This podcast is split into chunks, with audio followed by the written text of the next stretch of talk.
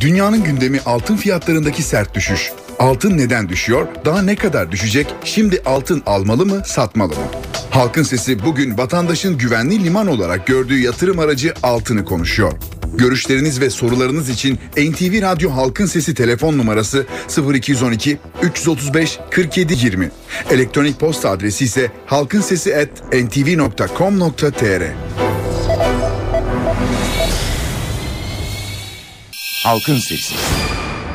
NTV Radyo İstanbul stüdyolarındayız efendim. Halkın Sesi'ne devam ediyoruz diyorum. Çünkü 16.20'de biliyorsunuz NTV'ye sorunda başladık, televizyonda, radyoda Halkın Sesi'nde aynı konuya devam ediyoruz. Altını konuşuyoruz, altının sert düşüşünü konuşuyoruz. Alışılmış bir deyimdir, halkın güvenli limanı denen, yatırım için güvenli limanı denen altını konuşuyoruz. Limana ne oldu onu konuşuyoruz ve Destek FX Araştırma ve Eğitim Direktörü Sayın Erdoğan Turan'la birlikteyiz. Sayın Turan, iyi günler efendim. Merhabalar. Çok teşekkür ediyorum öncelikle bize vakit ayırdığınız için efendim. Sağ olun. Sağ olun. Gerçekten böyle ortadan girmekte yarar var galiba. Ne oluyor bu altına diye. Ufak bir şok yaşıyoruz aslında. Bu şok, bazı zamanlar bu tip şoklar fırsattır. Bazı zamanlarda da şokun devamını beklemek mümkün olabilir. Bu düşüşün bir sürü sebebini yaklaşık 3 gündür dinleyiciler değişik platformlardan artık haberdar olmuşlardı. Duymaya kalmadı herhalde. Kafalardaki soru artık bu fiyatlar altın almak için, altını tekrar değerlendirmek için uygun fiyatlar mıdır diye yoğunlaşıyor. En azından benim karşılaştığım sorular bu sorular. İsterseniz ona yakın bir şeyler söylemeye çalışayım ben. Ben en kötü senaryoyu anlatayım dinleyicilerimize. Yani hani birkaç gündür daha çok duymaya başlandı. Altın fiyatları $1200 kadar düşecek diye bir teori var. Evet. Şimdi biz Türk yatırımcısı için altını güvenli liman olarak değil de DNA'larına işlenmiş bir yatırım enstrümanı olarak değerlendiriyorum ben. Yani Türk yatırımcısı altına çok farklı gözle bakıyor. Ama altın alırken nasıl risklerle karşı karşıya olduğunu çok fazla bilmiyormuş gibi bir durum var. Altının uluslararası bir fiyatı var. Ons fiyatı dediğimiz olay.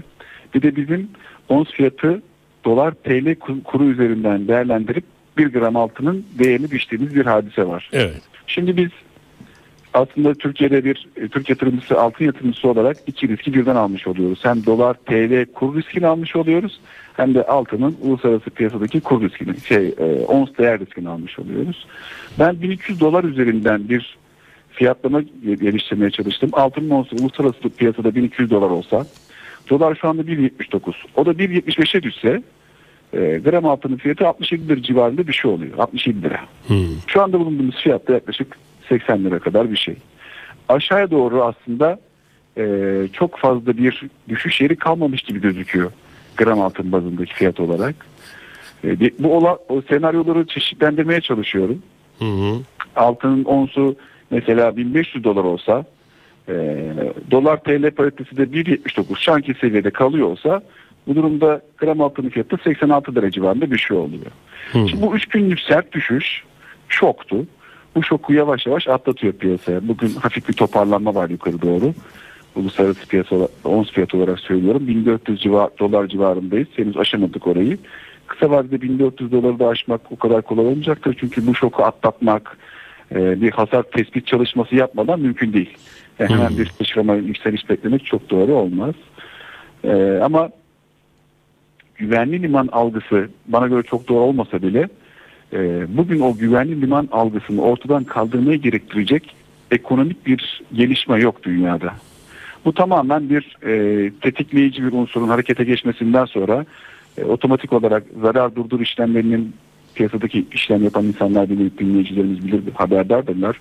Otomatik olarak bir seviyede bu zararı kapatma emriniz var veya otomatik olarak sistem sizi oyunun dışına atıyor diyelim. Mecburen satmak zorunda kalıyorsunuz ama altını alıp evine götüren, altını alıp banka kasasına götüren yatırımcılar açısından çok ciddi bir sıkıntı olduğunu zannetmiyorum. Aldığımız haberlere göre de kapalı çarşıda Türk yatırımcısı gram altın, küçük altın bırakmamış. Almışlar. Çünkü bir günde, iki gündeki %10'luk bir düşüş aslına bakarsanız yaz sezonundan önce diyelim evlenmeyi düşünen yatırımcılar için bir fırsattır. Yani %10'luk düşüş her zaman yakalayamayabilirsiniz. Burada bir fırsatı yani bir fırsat olarak düşündüğümüz bu konuyu kısa vadeli olarak düşünmüyor olmamız lazım bu durumda. Yani ben altının gramını bugün aldım, yarın hemen yükseliş bekliyorum ve çıkacak. Bunu beklemek de çok doğru olmaz. Çünkü altın Aralık 2012'den bu yana sancı çekiyor. Çok kolay düşüyor, çok zor yükseliyor. Yani ciddi bir sebep olması gerekiyor. Bayağı bir ciddi sebep olması gerekiyor ki altında yukarı doğru bir kıpırdanma olsun. O sebepleri de biz çok fazla bulamıyoruz. Şöyle bir kağıdı ikiye bölsek, altını yükseltecek sebepler, altını düşürecek sebepler diye koysak, bir tarafını bir tarafa çok fazla ağır basmadığını ama tercih etmek zorunda kalırsanız altının uzun vadede fiyatlarının düşmesi için belki bir iki madde daha fazla bulabiliyorsunuz. Ama bu kadar sert düşüş gerekiyor muydu? Hayır. Yani bence gram altın üzerinden söylersek 85 liranın altı, ons olarak söylersek de 1450-1500 doların altı bana çok mantıklı gelmiyor. Piyasalarda mantık aranmaz, o başka bir şey de biraz aşırıya kaçılmış gibi bir rakam görüyorum piyasa üzerinde. Peki piyasada daha doğrusu kapalı çarşı piyasasında altın kalmadı diyorsunuz. %10'luk düşüşte her zaman ele geçmeyen bir fırsattır diyorsunuz, doğru. Ama düşüşün devam etmesi, mesela sizin senaryolarınızdan buraya notu aldığım 1200 onsunun 1200 dolara inmesi altının ve bunun da bizde 67 liraya tekabül etmesi ciddi bir düşüş olacak. O zaman sizin de söylediğiniz gibi şunu vurgulamakta yarar var mı veya şunu vurgularsak doğru olur mu? Eğer şimdi altın alacaksınız, kısa vadeli düşünmeyin. Uzun vadeli bir yatırım yapacaksanız, saklayacaksanız altın alın. Bu mudur doğru olan, yoksa başka bir şey söylemek ister misiniz? Bizim zaten bu fiyatlar alım için uygun fiyatlardır. Hemen gidelim altın alalım demek gibi durum söz konusu değil. Yanlış anlaşılmasın kesinlikle. Ben en kötü senaryoya göre altının düşebileceği fiyatları oluşturmaya çalışıyorum. Burada oturup hesabı kitabı yapması gereken yatırımcının kendisidir. 1200 dolara düşme ihtimali var mı? Kimilerine göre vardır, kimilerine göre de yoktur. Yani yatırımcı burada kendi kararını kendisi verir. Ama en kötü senaryoda kısa vadede düşülebilecek seviye 1200 dolar mı? Evet. Buna bir dolar TL kuru üzerinden de bir kötü senaryo ekleyip de dolar TL kurunu 1.75 yaparsak elimize 67 gibi bir rakam çıkıyor. Bu rakama bugünkü fiyatlardan alış yapmaya razı gelen bir yatırımcı fiyatların bu rakamlara düşmesi ihtimalini de kenara alıp bunu kabul edebiliyorsa bu düşüşler fırsat olarak değerlendirilebilir. Ama bugün aldım, yarın fiyatlar yükselmeye başlamadı. Bekliyorum, yükselmesini bekliyorum ama olmuyor. Yatırımcının morali bozuluyor. Bu durumda yaptığı işlemden pişmanlık da duyabilir. 67'li 70'li rakamlara razı olan, o fiyatlara kadar düşmesini göze alan bir yatırımcı belki bu fiyatlardan belki biraz daha düştüğü zaman alım yapabilir. Zaten her halükarda ons bazındaki fiyatlarda bir toparlanma olsa bile bu toparlanma koşar adım, rally şeklinde yukarı doğru olmayacaktır. Yani alanların da ciddi bir yükseliş bekliyor olması bana göre çok doğru değil. Ama kemikleşmiş bir altın yatırımcısı var. Her fırsatta altın alan insanlar var. O insanlar için bir fırsat olabilir bu. Ama hiç bugüne kadar altın işi yapmamışım, altın almamış bir yatırımcı olarak düşünüyorum. Bu kademeler benim için uygun mu değil mi? En kötü senaryoya razıysam bir fırsat olabilir. Ama değil, hala aşağı doğru düşme ihtimali var diyorsam hala beklenebilir. Çünkü şimdi bugünkü biraz %1,5'luk, %2'lik yukarı doğru hareketlenme, evet artık bu düşüş bitti, bu şok sindirildi demek değildir. Bu şok kolay kolay sindirilmez. Bizim biraz daha zamana ihtiyacımız var. Ben yaklaşık 1300 dolarla 1400 dolar arasında yaklaşık bir 7-10 günlük bir periyotta bir dalgalanma gel git bekliyorum. Ne zaman yükseliş başlamış diyebilirim, onu söyleyeyim ben size. Belki daha net olabilir bu. Altın fiyatları 1530 doların üzerine geldiği gün artık bu şok atlatılmış, yeni alıcı aktif olmuş, hem fiziki alıcı hem değişik piyasalardan, forex piyasalarından, başka piyasalardan, vadeli piyasalardan altın alıcısı satıcıya baskın gelmiş diyebiliriz. Ama şu anda hala satıcılar alıcılardan daha üstün. Peki Sayın Turan, hatta bekleyen dinleyicilerimiz var. Eğer vaktiniz müsaitse lütfederseniz onların sorularını alalım. Sonra da size dönüp onların yanıtlarını ve yorumlarını rica edelim, olur mu? Evet. Peki. Evet, ilk dinleyicimize bağlandık bile. Alo. İyi akşamlar, hayırlı akşamlar hocam. İyi akşamlar, buyurun. Şimdi tamamen bu hisse senedine benzemiyor. Hisse senedinde bir üretim olur fabrikada, ona bağlı olarak hisse senedi düşer veya yükselir. Fakat buradaki durum şu şekilde. Burada tamamen ve tamamen bir üçkağıt. Yani beni dinleyen dinleyiciler ileride benim bu konuşmamı hatırlayacaklar. Çok iyi dinlesinler. Şimdi kim konuşuyor efendim? En aşağı seviyeye kadar bu fiyatları düşürecekler. Bu fiyatlardan aldıktan sonra bu fiyatlar birdenbire yükselecek, çıkacak. Bunu söylüyorum. Bunu ben neye göre söylüyorum? Ben her şeyin uzmanı vardır. 3 tane dünyanın büyük üniversitesini bitiren Gültekin Çetiner profesörün söylediklerinin daha önce çıktığına dayanarak bunu söylüyorum. O kendisi bunu bu şekilde söylüyor. Gültekin Çetiner hoca. Olacaklar bunlar. Herkes ona göre kendi adımını atabilir. İsmim Abdurrahim Barın. Saygılar sunuyorum. Peki Sayın Barın, iyi günler diliyorum. Alo.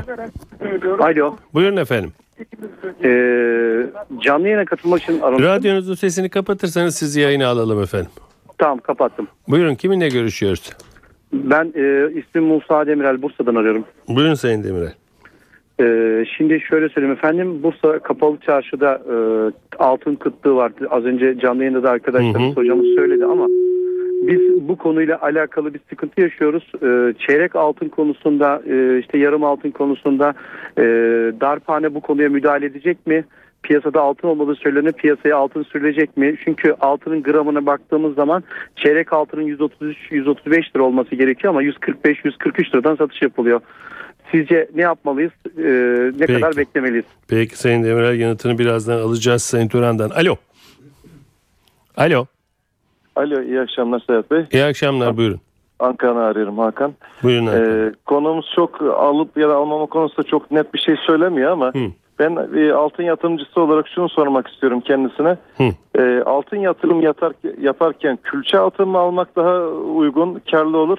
Yoksa bu cumhuriyet altını, çeyrek altın gibi bir yatırım aracı mı düşünülebilir? Peki, teşekkür ederim. Hakan Bey, sağ olun. Alo. Alo. Buyurun efendim. İyi günler efendim. Ben Mersin'den arıyorum, Adnan Tuğ. Buyurun Adnan. Uzmanımıza şunu sormak istiyorum. Mesela ülkeler, Çin olsun, Hindistan olsun, yoğun bir şekilde altın aldılar. Yani bu altın yüksek fiyatla aldılar. Şimdi bir sürü zarar edecekler fiyatlar düşünce. Paraya ihtiyacı olunca satmak isteyecekler. Bizim devletimiz de yani aldı, Merkez Bankası altın. Yani ayrıca kendi görüşümü yapayım. Bu soruyu soruyordum uzmana. Ben altını çok yüksek olduğunu ve 900 dolara kadar inebileceğini düşünüyorum.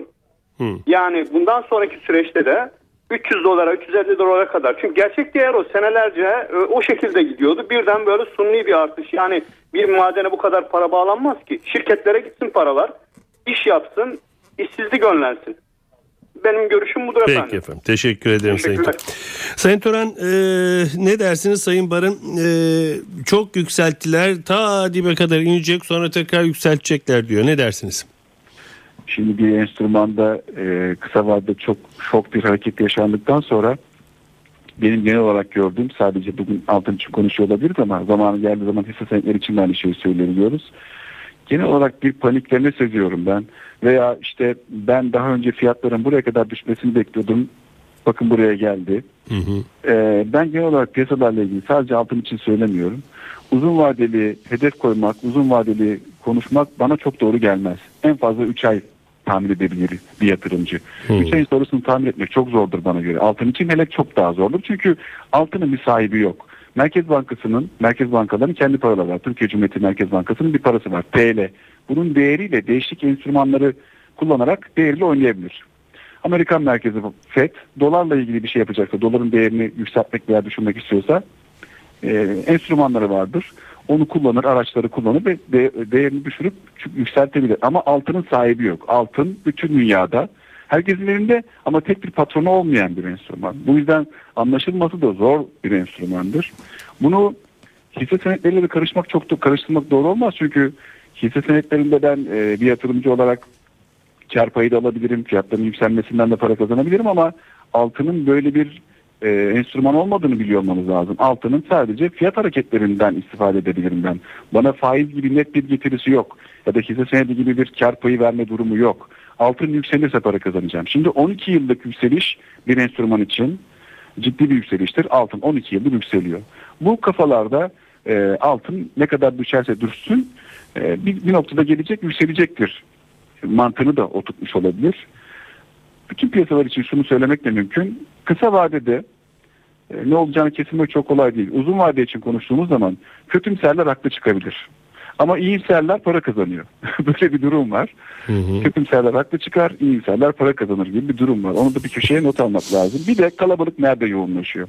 Biz altın fiyatları Aralık ayında 1800 dolardayken 2000 dolarlara gidecek diye konuşuyorduk. Çünkü medyadan, aracı kurumlardan, yurt dışından raporlar sürekli altın fiyatları 2000 dolara gidecek, 2200 dolara gidecek durumdaydı. Ben de şu soruyu soruyordum. Yani herkes altında yükseliş bekliyorsa bu nasıl olacak? Bugün de herkes altın fiyatlarına düşüş bekliyor. Bu sefer kalabalık düşüşe yoğunlaşmış gibi geliyor. Bu sefer ben de yani bu tarafta bir yoğunlaşma var. Acaba diyorum, acaba bir soru işareti doğmalı mı? Yoğunlaşma burada oluyorsa o kalabalıktan ayrılmanın zamanı gelmiş midir diye bu soruyu yatırımcıların kendilerine sormasında fayda görüyorum. Peki, bir son dakika gelişmesi var. Özal soruşturmasında emekli Tuğgeneral Levent Ersöz hakkında Özal'a suikast iddiasıyla dava açıldı. Bu son dakika gelişmesini verelim ve ikinci dinleyicimizin sorusuna geçelim. Bursa'da kapalı çarşıda altın bulamıyorlarmış. Piyasaya altın sürülecek mi diyordu izleyicimiz Musa Bey. Kısa vadede böyle bir uygulamanın hemen müdahaleyle oraya geleceğini zannetmiyorum ben.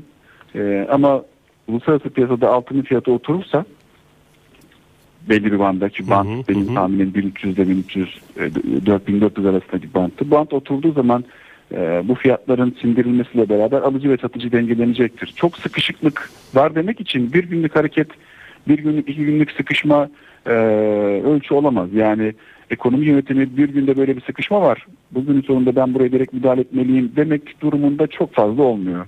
Yani şöyle birkaç gün, bir hafta falan sürerse bu sıkıntı muhakkak bir yerden yardım gelecektir. Ama bu sürpriz değil, bakın. Az önce konuştuğumuz şey. %10 düşüyor. Türk yatırımcısının DNA'sında altın almak var.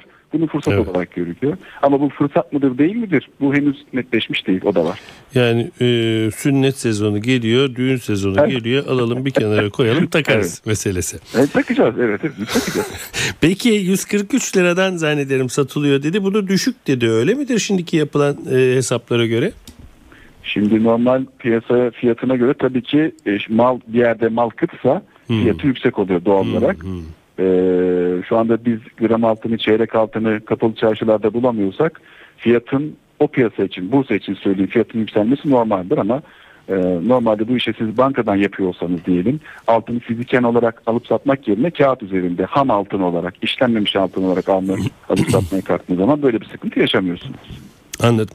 Ben arada son dakika gelişmelerini de veriyorum. Özel soruşturmasında Ankara 13. Ağır Ceza Mahkemesi suikast iddianamesini kabul etti ve emekli Tuğgeneral Levent Ersöz'e Özal'a suikast iddiasıyla dava açıldı. Üçüncü izleyicimize geliyoruz. Hakan Bey, sizin alalım mı almayalım mı? Bu konuda bir kesin bir şey söylemediğinizi iddia etti. En azından külçe altına mı yatırım yapacağız, Cumhuriyet altınına mı? Onu söylesin dedi. Ne dersiniz efendim? Alım satım önerisinde bulunmak haddimi aşmak demek olur. Öyle bir şey yapamam, mümkün değil. Ama şunu söyleyebilirim. Altın yatırımcısı ne kadar saf, ne kadar işlenmemiş altına yatırım yapıyorsa o kadar iyidir. Yani bunu biz eşimize bilezik olarak da alabiliriz ama bunun geri dönüşü çok mutlu değil. Yani aldığımız, hediye olarak aldığımız insanlar mutlu oluyor ama geri dönüşünde biz o kadar mutlu olmayabiliriz. Bankaların, kurumların bu işle ilgili, altın meselesiyle ilgili çok güzel enstrümanları var, fonlar var veya altın sertifikaları var. Siz işlenmemiş ham altın, uluslararası piyasada ne kadarsa, onun ons değeri ne kadar TL yapıyorsa o fiyattan alıp, alım satım fiyatı arasındaki neyse o fark, onu da görüp almak veya satma imkanına kavuşabiliyorsunuz. Bir tuşla veya forex piyasalarından, ekranlardan alım satma imkanına kavuşabiliyorsunuz. Yani illa gidip kuyumcudan alıp onu banka kasasına koymak ya da evde bir kasaya koymak, öyle bir mecburiyet yok. Yani şu anda finansal enstrümanlar, bunun işlem yapma platformları çok gelişmiş durumda ve daha düşük maliyetle işlem yapma imkanları var. Yatırımcıların bunu da bir araştırmasında fayda görürüm. Peki. Benim tavsiyem altın sertifikaları almaktır. Yani külçe altın alabiliyorsak tabii ki külçe altın alalım ama onu nereye koyacağız? O da sıkıntı olabilir. Ama Türk yatırımcısının alışkanlığı çeyrek altın alıp koymak.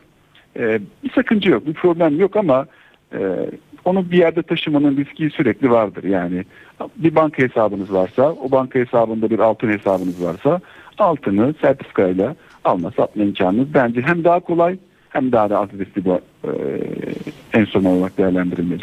Evet. Son dakika gelişmelerine devam ediyoruz. Daha doğrusu son dakika gelişmesindeki haberlere devam ediyoruz geldikçe. Bir nüans, zaman aşımına bir gün kala dava açıldı. Emekli Tuğgeneral Levent Ersöz'e ağırlaştırılmış müebbet hapis isteniyor.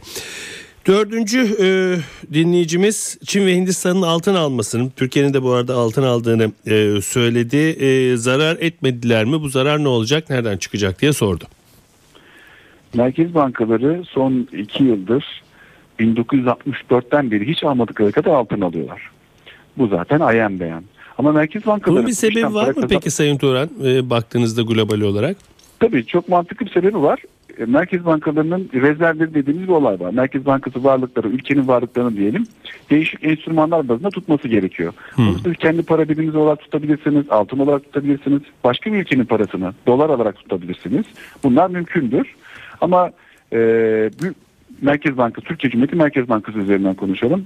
Bütün varlığını götürüp dolara yatırması, dolar üzerinden değerlendiriyor olması risklidir. Sepet yapmak gibi bir durum var. Bireysel yatırımcılar nasıl sepet yapıyorsa merkez bankaları da sepet yapar. Varlığın bir kısmı altına çevrilmiştir. Bütün dünyada bu son 2 yılda bütün dünya merkez bankalarının yaptığı bir olay var ki 1964'ten bu yana alınmadığı kadar altın alıyor. Bu da şuna bağlı. Şimdi altın dolar bazında değerlenen bir ürün. Yani biz altının onsu uluslararası piyasada 86 liradır demiyoruz. 1400 dolardır diyor. Dolar üzerinden konuşuyoruz. Dolar meselesinde de Amerikan Merkez Bankası'nın kendi para birimiyle ilgili uygulamaları var. Yani doların değeri bugün nedir, yarın ne olur, nasıl bir gelişme izler? Burada tartışmalar uzun uzaya devam ediyor. Tartışmalı bir para biriminin şu anda bütün dünyada kullanılan dolar olarak konuşuyorum. Hemen vazgeçilmesi mümkün değil. Ama bir güvenli liman algısı eğer varsa merkez bankaları bunu daha çok kullanıyor diyebilirim. Yani dolarımız var, bunun yanına biraz da altın koyalım. Anladım. Belki başka ülkelerin para birimine koyabiliriz ama bunlar... Bu işlemlerden para kazanmak için yapılmaz. Türkiye Cumhuriyeti Merkez Bankası eğer kazanç elde ediyorsa bunu hazineye devreder. Anladım. Trade etmek normal bir yatırımcının yaptığı gibi ucuzdan alayım, yukarıdan satayım, düşük satayım, yüksek alayım falan öyle bir şey yok. Bu çeşitlendirmedir, kar amaçlı değildir. Öyle düşünmek lazım. Peki. Sayın Turan çok teşekkür ediyorum efendim bizimle birlikte olduğunuz için. Rica ederim, rica ederim. İyi günler diliyorum. Devam ediyoruz. Altın piyasasını konuşuyoruz. Destek FX Araştırma ve Eğitim Direktörü Sayın Erdoğan Turan da bizimle birlikte. Sorularınızı bekliyoruz. Bu bölümü de dinleyici görüşlerine ayırdık. Sayın Turan'a tekrar teşekkür ediyorum bizimle birlikte olduğu için, sağ olun. Ve dinleyici görüşlerini telefon numaralarımızı hatırlatarak beklediğimizi söyleyelim. Halkın Sesi canlı yayında. Soru ve görüşleriniz için NTV Radyo Halkın Sesi telefon numarası 0212 335 47 20. Elektronik posta adresimiz ise halkinsesi@ntv.com.tr. Halkın Sesi. NTV Radyo İstanbul stüdyolarındayız. Halkın Sesi'ne devam ediyoruz. Altını konuşuyoruz. Aslında altın Türk insanı için de çok vazgeçilmez bir yatırım aracı. Öyle söylemek lazım. Hep güvenli liman olarak söylenir altın için. Ne kadar güvenli bir liman, bunu konuşuyoruz. Niye bu limana neler oldu? Altının bu kadar sert düşüşünün altında neler yatıyor? Dinleyici görüşlerine ayırdık bu bölümü de ve ilk dinleyicimizle devam ediyoruz. Alo. Efendim iyi yayınlar. İyi günler efendim, buyurun. Adana'dan Ayhan Tuğcu. Buyurun Ayhan Bey. Şimdi aslında sayın uzmanımız gerçekten birçok şeyi güzel açıkladılar. Fakat sadece merak ettiğim bir şey var. Yani bütün bu piyasadaki olup bitenler gerçekten belli bir sermayenin kontrolü dışından mı gelişiyor? Onu öğrenmek isterim. Çünkü ben de deniz sektörüyle uğraşıyorum. Özellikle 5 yıl önce başlayan taşıma sektöründeki navlun fiyatları yani korkunç bir şekilde bir ay içerisinde neredeyse %100 düştü. Evet. Yani bu anlamda ben biraz önce biz sıradan insanlarız. Bir dinleyicimiz şöyle bir soru sormuştu. İşte birileri bir şey alıyor. Sonra kaybediyor. Mesela bu krizde de bir ara bu Amerika'daki krizde de özellikle mortgage krizinde de Çin en fazla kaybeden Amerika değil Çin olmuş. Çünkü bütün parası oradaydı tahvillerde. Yani bu ara son bir şey söylemek istiyorum. Yani bu büyük sermayenin bir oyunu mudur? Bunu öğrenmek istiyorum. Peki Ayhan Bey, çok teşekkür ederim. Alo. Alo. Buyurun efendim. İyi günler efendim. İyi günler, buyurun. Ben İstanbul'da arıyorum, Hasan Yetiş efendim. Saygılar sunuyorum. Buyurun Hasan Bey, dinliyoruz. Benim bir görüşüm var efendim Sedat Bey. Bilmiyorum siz nasıl karşılarsınız. Şimdi efendim malum olduğu üzere 3000 yıldır altın değerli ve güvenli bir liman. Ancak dünyamızın sonu geldi efendim. Yani kıyamet yakın olduğu için altın olayı da bitmiştir Sedat Beyciğim. Yani bu aşamadan sonra altın olayı bitmiştir. Çok daha düşecektir. Buna emin olun. Astrologla ilgileniyorum. Bu iş alanlarıma giriyor. Yani altın olayı 3000 yıldır artık sona gelmiştir. Yani kesinlikle, çünkü dünyamız artık yaşlandı ve sona geldi efendim. Altın da onunla beraber ömrünü tamamladı. Bu çok daha düşecektir. Sebebi dünyanın sonunun geliyor olmasıdır Sedat Beyciğim. Peki efendim, çok teşekkür ederim. Alo. İyi akşamlar Sedat Bey. İyi akşamlar, buyurun. Ben ismi vermek istemiyorum. Tabii ki. Ben kendi çapımda naçizane bir altın yatırımcısıyım ve kapalı çarşıdan külçe olarak alırım. Hı hı. Yaprak şeklinde alırım. Gidip de yani bileziğe falan yatırmam, çünkü içiliği fazladır. Hı hı. Ben bu altın yükselişinin veya düşüşünün hani ekonomilerdeki kötü gidişe bağlı olduğunu düşünmüyorum. Buradaki evet, yüksek değerdeki yani parası güçlü kuvvetli insanların ellerindeki nakitle bağlantılı bence. Hmm. Yani bu altının fiyatını düşürdükten sonra belli bir zaman sonra bunu çıkartacaklar. Ha, bu 6 ay olur 7 ay olur ama belli olmaz. Yani mesela ben önümüzdeki ay tekrardan altın almayı düşünüyorum. Yani düşecek ama düştükten sonra da gene fırlayacak. Yani insanlara gene tavsiyem altından kaçmasınlar, altın alsınlar. Yani zarar etmezler. Peki efendim, çok teşekkür ediyorum. İyi akşamlar. Alo. İyi akşamlar. İyi akşamlar, buyurun. Altın sesi için görüşecektim. Buyurun efendim, kiminle görüşüyoruz? Halil Demirtaş Bey. Buyurun Halil Bey. Bu düşüş ne zamana kadar sürer? Hmm. Ve ne kadara kadar düşebilir? Onun gramı, onu öğrenecektim. Peki efendim. Peki, çok teşekkür ederim. Sayın Turan, Ayhan Bey'den başlayalım. Sermayenin kontrolünün dışında mı gelişiyor bu olaylar? Özetle bu sermayenin bir oyunu mu diye sordu. Ne dersiniz? Piyasalara şüpheci gözle bakmak güzeldir. Yani sizi diri tutar, ayağı tutar, ama komplocu gözle bakmak çok faydalı değil. Hmm. Yani bir piyasanın bir sermaye kesimi tarafından kontrol edilebiliyor olması çok ürkütücü bir şeydir. Böyle bir şey var mı? Tartışılabilir ama ben böyle bir şey olduğunu zannetmiyorum. Çünkü çok derin bir piyasadan bahsedebiliyoruz. Yani eğer böyle bir sermaye varsa, bir yerde toplandıysa o sermayenin para kazanmak için bizim gibi küçük yatırımcılarla, küçük insanlarla muhatap olmasına gerek yok. O zaten başka bir yerden kazanacağını kazanabilir. Bu tip komplocu yaklaşımlar bana göre çok doğru değildir. Yani beyin jimnastiği olarak faydalı ama yatırım kararı verirken, paramızı bir yere yatırırken oralara takıp kalmak çok sağlıklı olmaz bana göre. Çok derin bir piyasa bu. Forex üzerinden konuşursam ben yaklaşık 4-5 trilyon günde 4-5 trilyon dolar işlem hacmi olan bir piyasadan bahsediyoruz biz. Bunu anlayabilirim veya olanı söyleyebilirim. Şimdi bir büyük fonun altında satış yapmaya başlaması başka bir fonu tetikleyebilir. Ama bu kontrollü, beraber karar alınmış ve harekete geçilmiş bir şey olarak görmek çok doğru olmaz. Nihayetinde bir yerden bir satış başlar veya satış yaptığını söyleyen, ki bunu Soros söylemişti, dünyanın büyük yöneticilerinden bir tanesi söylemişti, beyan etmişti bunu. Onun söylediğini başkaları dikkate alıyorsa, büyük yatırımcının yaptığını yapmaya kalkan biraz daha küçük yatırımcılar, en son bize kadar gelir bu. Biz sattıktan sonra zaten bir yerde yükseliş olacaksa yükselir. Yani biz küçük yatırımcılar hiçbir varlığı en ucuz fiyattan alıp en yüksek fiyattan satabilme şansına sahip değiliz. Bunu da beklemek çok doğru olmaz. Peki. Nakit değerlerini bağladılar. Bunlar düşecek ama bir müddet sonra tekrar çıkartılacak. Bu spekülasyon diye söyledi bir altın yatırımcısı. Ne dersiniz? Dünyanın sonunu da ilişkilendirdiler herhalde. O daha öncekiydi. O sizin alanınıza girmediği için sormadım. Bakın şimdi altın bütün insanlık tarihi boyunca 2 olimpik havuzu dolduracak kadar çıkartıldı. Yani yaklaşık 166 bin ton kadar bir altınımız var. Hı hı. Yani çok büyük bir varlık üzerinden konuşmuyoruz. 7,5 milyar nüfus var.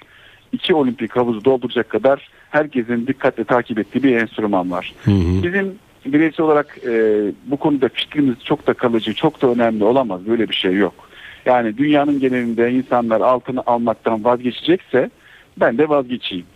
Bu vazgeçiş kısa vadeli fiyat hareketleriyle karar verilecek bir durum olmamalı bana göre. Biraz sakin kalıp Bugün altın almayacaksam ne alabilirim? Bunu değerlendirebilirim. Olabilir. Bunu anlayabilirim. Yani. Altını satarsam ne yapabilirim? Yani altını sattığım zaman bana daha yüksek getiri vaat eden bir enstrüman var mı? Hisse senedi mi almalıyım? Dolar mı almalıyım? Ne yapabilirim? Seçeneklerim nedir?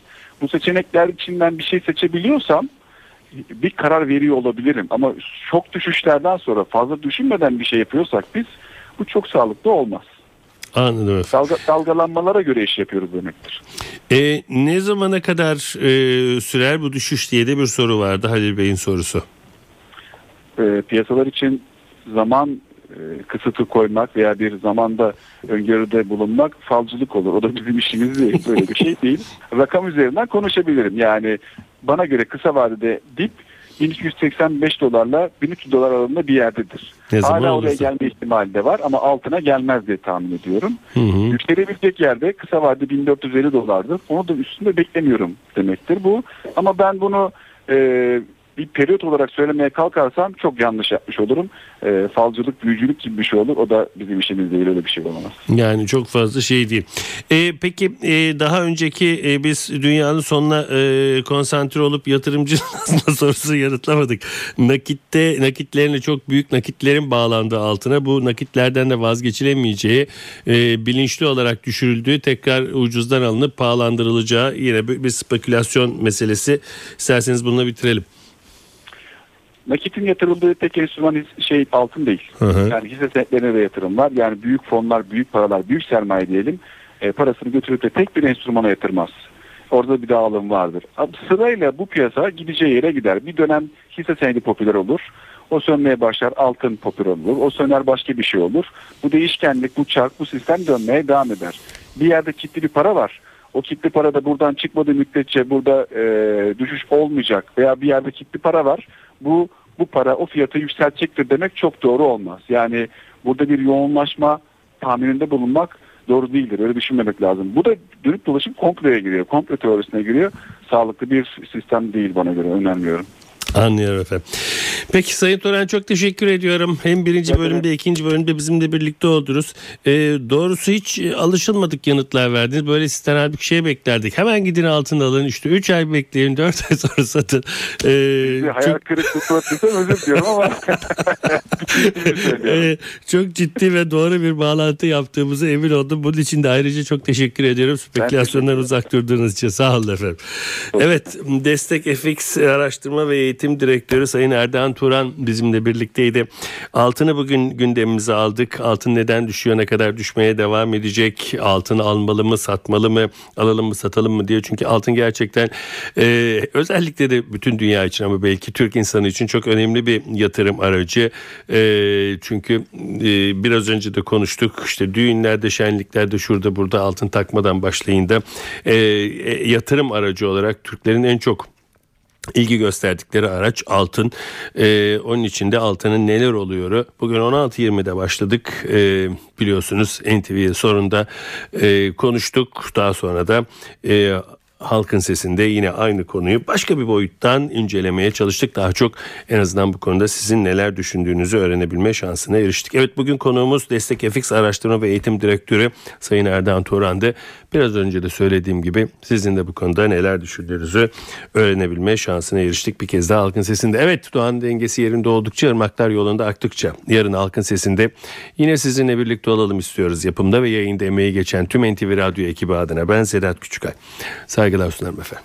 Halkın Sesi.